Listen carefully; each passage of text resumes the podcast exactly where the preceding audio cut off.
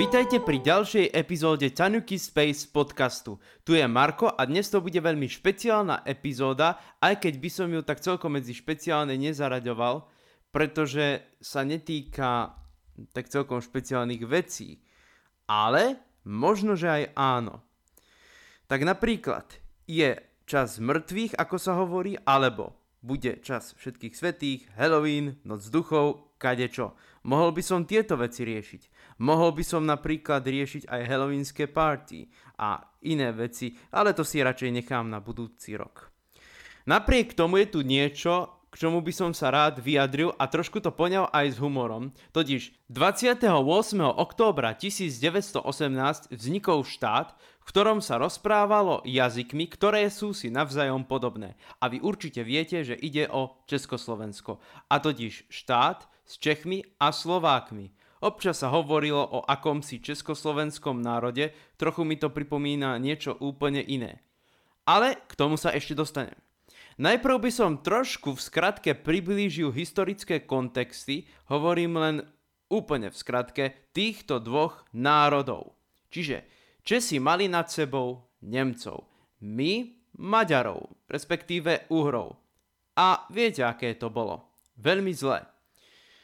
Čiže chcem tým upozorniť hlavne na tú skutočnosť, že Maďari blúznili o idei akéhosi veľkého uhorského národa, čo v podstate predstavovalo e, potlačiť iné národy. Na druhej strane Nemci boli k Čechom oveľa benevolentnejší, aspoň si myslím, a hoci možno, že aj tam existovali nacionalistické kotrby, Nemci vedeli Čechov dostatočne tolerovať. Preto nás Česi trochu považujú, teraz prepáčte milí českí kamaráti, za akýsi menší národ oproti Čechom. Ale je to možno, že niečo také, ako keby sme sa mali porovnávať teda Bratislavčania s Košičanmi, Slováci s Rumunmi, alebo čo ja viem, e, Nemci s ostatnými krajinami východnej Európy. Sú to rôzne historické blúdy. Hovorí sa, že história je učiteľkou sveta, história magistra víte. No bohužiaľ, zvlášť v mojej krajine, si málo kedy z tejto histórii zoberieme ponaučenie. A je to dosť smutné, ale naozaj taká je skutočnosť, aká je. No a v rámci Československa dopadli sme celkom dobre, dobre sme sa rozdelili. Je to z rôznych dôvodov, aby som to vysvetlil. Už som tento dôvod tu načrtol predtým a totiž presne to bolo to, že Čechov bolo oveľa viacej než Slovákov a na druhej strane niekedy bratia nemôžu pri sebe vydržať.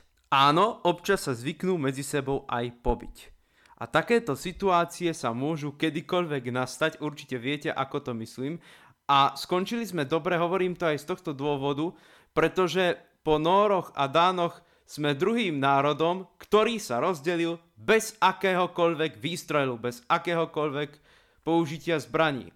Iná situácia bohužiaľ bola, medzi srbochorvátskymi národmi. O tom som hovoril v tomto podcaste a viete veľmi dobre, aký mám na to názor a nepáči sa mi to, ale opäť sa vrátim ku československým vzťahom.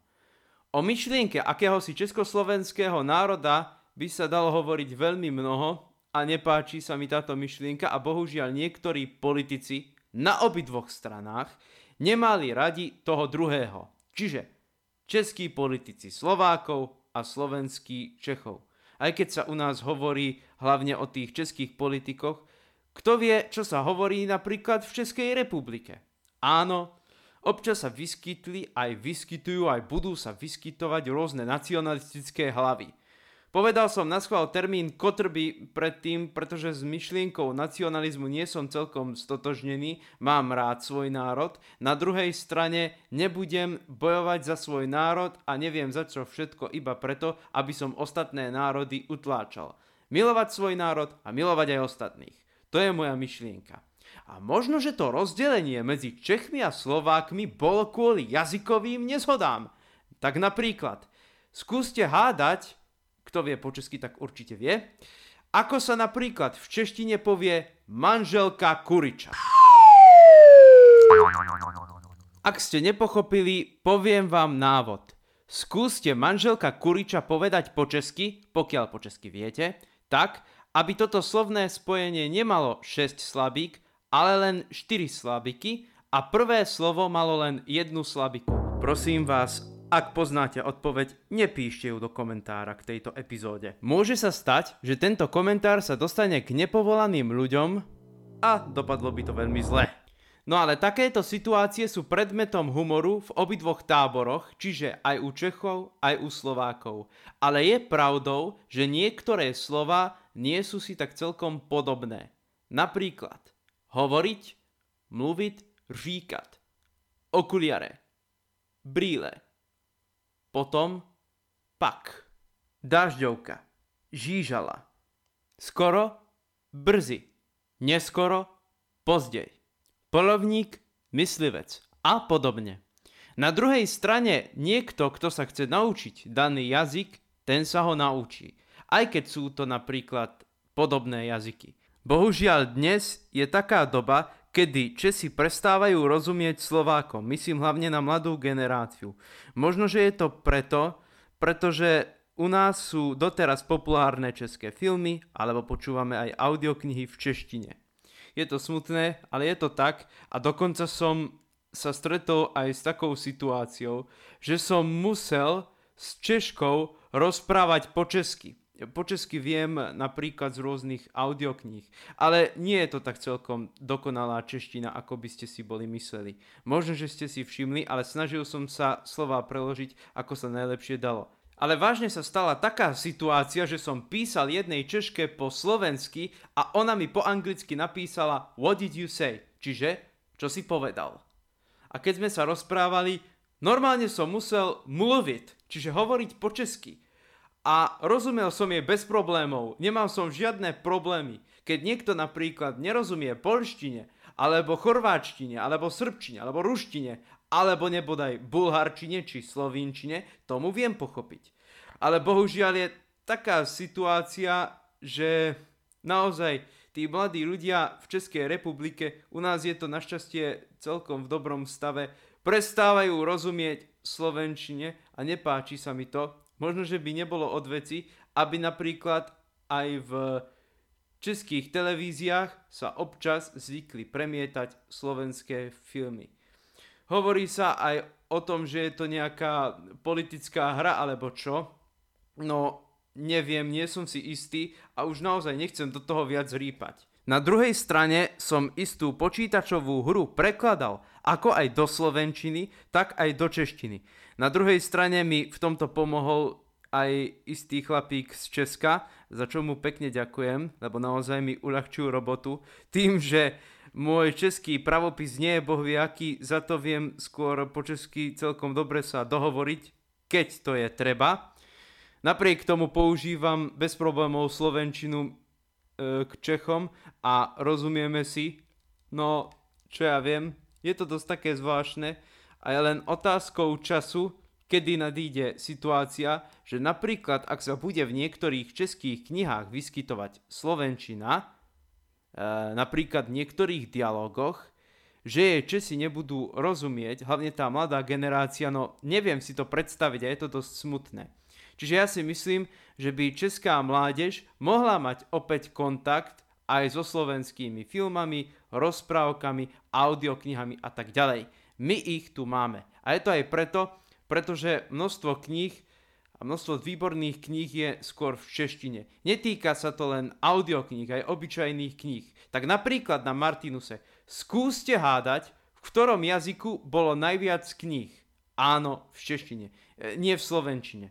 Samozrejme, čo sa týka anglických kníh a tak ďalej, no občas sa na našich trhoch objavia. A tu je ešte jedna taká zvláštna kuriozitka, ktorá sa mi celkom páči. V adaptácii rozhlasovej hry na motívy istého známeho diela od českého autora Jaroslava Haška Osudy dobrého vojaka Švejka za svetové války, sa v slovenskej adaptácii objavovali aj čechizmy. Z čoho som rád, pretože by bolo na čase, aby aj mladí ľudia rozumeli takým slovám, ako spomínam predtým, alebo napríklad e, niekto nerozumie už ani poriadne, čo znamená slovo šmakovať. Poviem pravdu, že napríklad niektoré historické české slova Napríklad to jest alebo býti mi voľa kedy robili problém ale vedel som, že to znamená napríklad to jest, to je, myslím v novodobej češtine, alebo býti, být.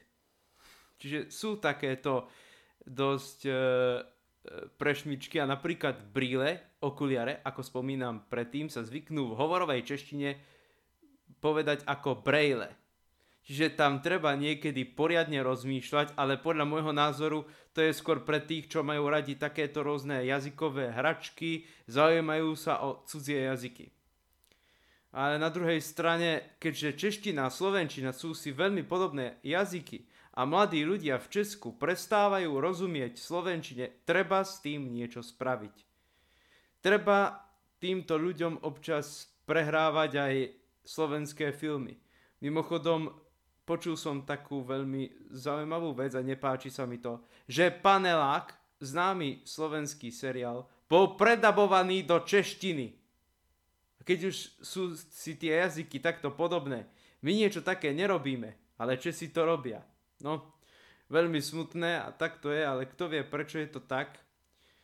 Neviem, nerozumiem sa do toho, no napriek tomu myslím, že nie je problém občas deťom, pokiaľ máte, milí kamaráti v Českej republike, nejaké deti, im aj nejaký ten slovenský film prehrať.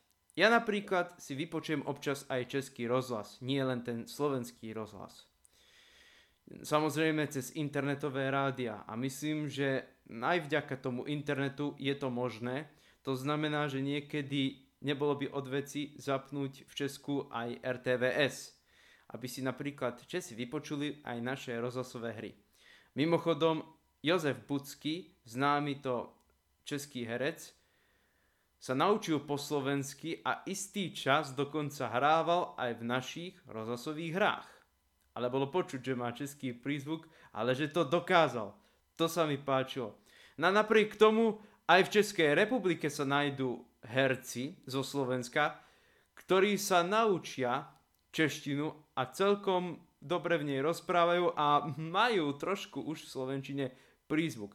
Napríklad spomeniem zo pár príkladov Hanna Gregorová alebo Michaela Badinková. To sú slovenské herečky. Tak pevne verím, že vás tento podcast inšpiroval, že ste sa niečo nové dozvedeli, možno aj zabavili. Teším sa na vás pri ďalšej epizóde tohto podcastu. Lúči sa s vami Marko Oros.